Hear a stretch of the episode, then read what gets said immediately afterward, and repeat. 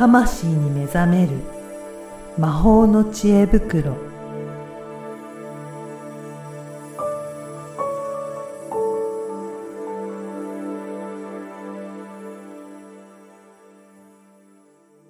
こんにちは、小ラボの岡田です。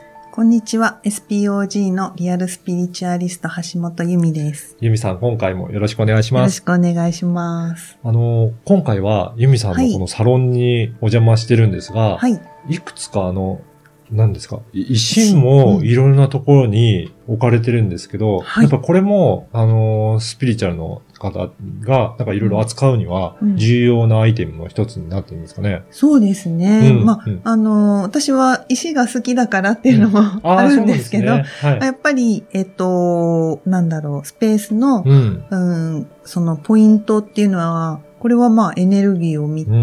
で、そこに必要な石とか、うん。あるいは、まあ多くの場合は、石と対話をするのが、えっ、と、あ、対話をするのがっていうか、対話をして、うん。石がここにいたいと。いうので、はいはいって。そういうふうに語りかけて対話をする、して、うん。その石自体もどこにいたいかっていうのを主張してたりするあんですか？るんですよ。へそのー気の流れっていうのは、まあこれはちょっとそのうん。風水的な話になっちゃって、うん。話がまた膨らんじゃうので、置いといて、うん。あのーやっぱその昨日その流れのところでうん。石が痛い場所ってあるんですよ。ここ、ここ気持ちいいとか。あとなんか逆に、あ、ここはよどみやすいからうん、痛げるよみたいな感じで、はい。なんかこう、石の意志をうん、本当尊重してう、ん。ん、置くと、なんかやっぱ場の空気が変わるんですよね。じゃあ、あの、石を置いとく意図としては、やっぱりその場の空気をなんかちょっと変えるっていう感じですか？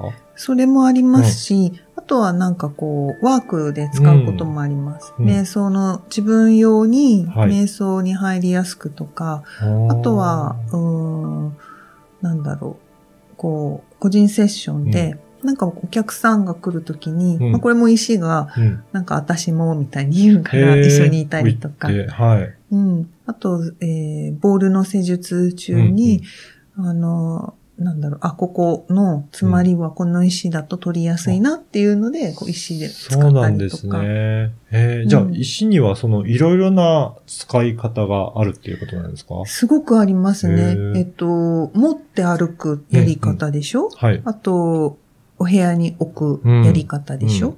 で、あとは、体に置いてうんうん、自分を癒す。はい。まあ、人を癒すもできるんですけど、うん。うんだから体には、おえっ、と、体に置くのもいいし、あとお風呂に一緒に入るも同じですね。そうなんですね。うん、だから三つか。うんうん。持つ、持ち歩く。はい。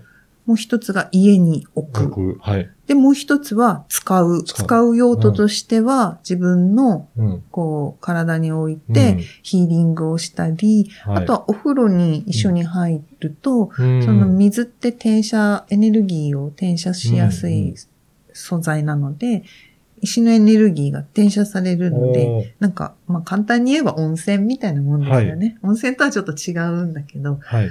まあ似たようなうん。波動水の温泉に入るみたいな感覚ですかね。うん。そんな使い方があありま。すすね。まあ、石はじゃあ、波動をなんかいろいろ調整してくれるっていうような感覚なんでしょうかね。あ、そうです、そうです。波動をいろいろ調整してくれます。うんうんで、石にの種類によって、その波動がなるほど。あの、音差とか、うんえっ、と、シンギングボールとか、クリスタルボールっていうのがあるんですけど、はいと同じで、それぞれ音みたいなのがあうんるんですよ。うんで、それ、が聞こえないだけで、はい。その振動が、それぞれ周波数がうんうんみんな違う。うんで、じゃ同じ石でも、はい。やっぱ形が変わるとその拡散が、ね、スピーカーも違うじゃないですか。違いますよね。マイクも。はい。そういうレと同じで、えっと、同じ石の種類なんだけど、うん。丸い形、うん。なんかこう棒みたいなはな。い。形、うん。もう天然石であちこちこう生えてへるー。そのまんまの形、はい。はい。まあクラスターって言うんですけど、これでやっぱりね、エネルギーの放射の仕方が、なるほど。音の響きが変わるわけなんじゃあ、それぞれ石によっても個性が全然違うんですいね。やー、ペットみたいペットみたいな。なもんで。へえ。これ本当にペットですよ。じゃあ、選ぶときって、うんどういう風に選ぶといいんですかね、これ。まず欲しいと思うかどうか。が一番ですね。はい欲しいと思ったらはいうん、いいんです、それねっていう。じゃあそれ見たときに うん、これ欲しいって思えるかどうかって、じゃあさすごくまあ大切そうなんでね。ですすね。すごく大切で。で、あとは欲しいんだけどう、ん。うん。悩んじゃう時あるでしょ？ーはいはい。何でもありますよね。どうしようかなって。そううちに似たのあるしなとか、ありますよね。高いなとかはいね。はいはい。なんかね、あると思うんです。そういう時に、あの、その石との対話っていうのをするといいんですけど、うんまあ、急に対話なんかできんねえよって言われちゃうから、はい。あの、ポインポイントっていうか簡単なやり方をお話しすると、えーまあ、石屋さんで石を見ました。うんあなんか素敵、欲しいなと思いました。うん。あるいはまあ二つ三つあっうんてどれにしようかな、うん悩みました。はい。そういう時にはまず右手のひらの上にはい。置きます。石をポコッと。はい手のひらね。右手ですか？右、右で置きます。はい。これはなぜかっていうと、うん左手は吸収する方の手で、おう右手は放出する方の手だから。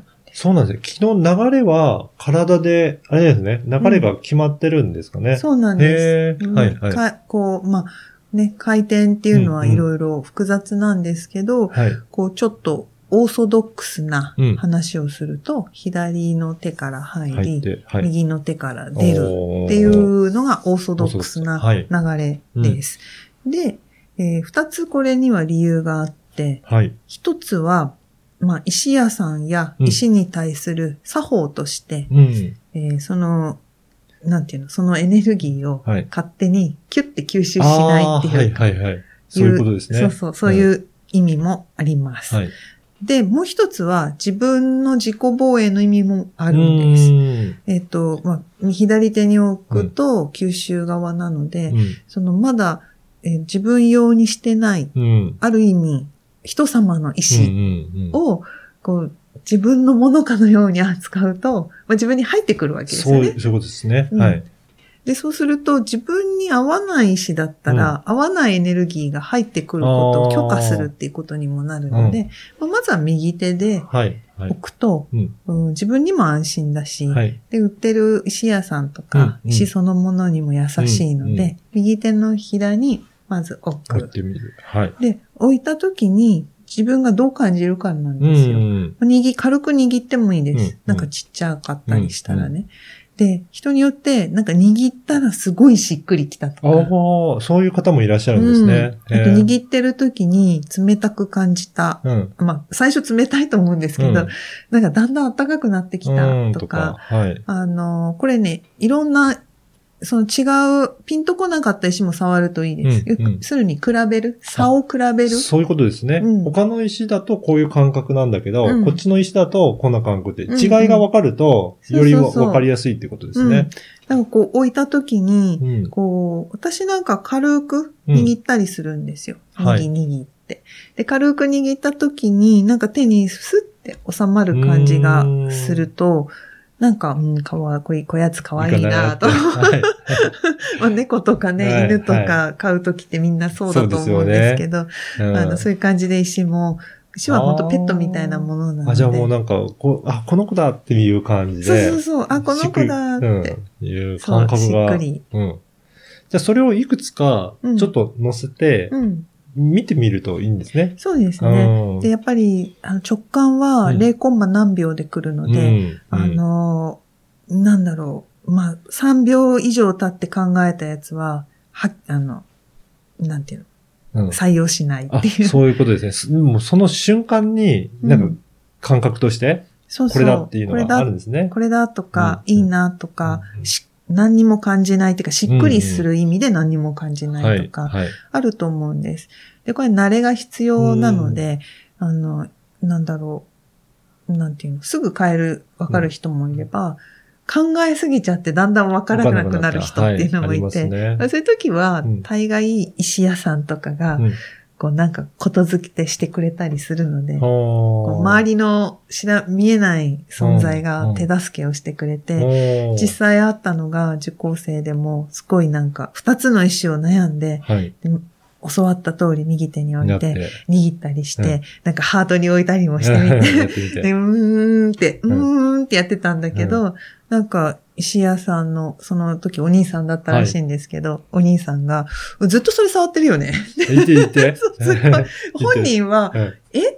うん。そうですか？みたいな。うん。いや、なんかさっきからそれすっごい一番触ってるよ。って言われて。なるほど。そう。そういった気づきの言葉がそうそうそう。降ってくることもある。降ってくる。あー。で、それでやっぱり買って、うん。で、家に帰って、うんやっぱ時間経つと、うん。あ、やっぱこれでよかったんだあなって。ーなんかしっくりくる感覚そうそう。も出てくるんですね。だんだんね、やっぱ石酔いってしちゃうんですよエネルギー酔いっていうのがあって、はいはい。なんかずーっと石を選んだり、ずーっと触ったりしてると、だんだん自分の感覚が、うん。なんかこう、攪拌されたみたいに、わかんなく、研ぎ澄まされにくくなってくるので、一回時間を置いてみるとか、あと人に意見を聞いてみるとか、はいなんかやっぱね、その人と話すと、うん自分のこう頭で風船みたいに膨らんだ空気がふって抜けるのと一緒で、うん新しい情報とか、新しい感覚が入ってきやすくなるので、はい。人と話すといいです。そうなんですね。うんそういった感じで、なんかちょっと自分にす、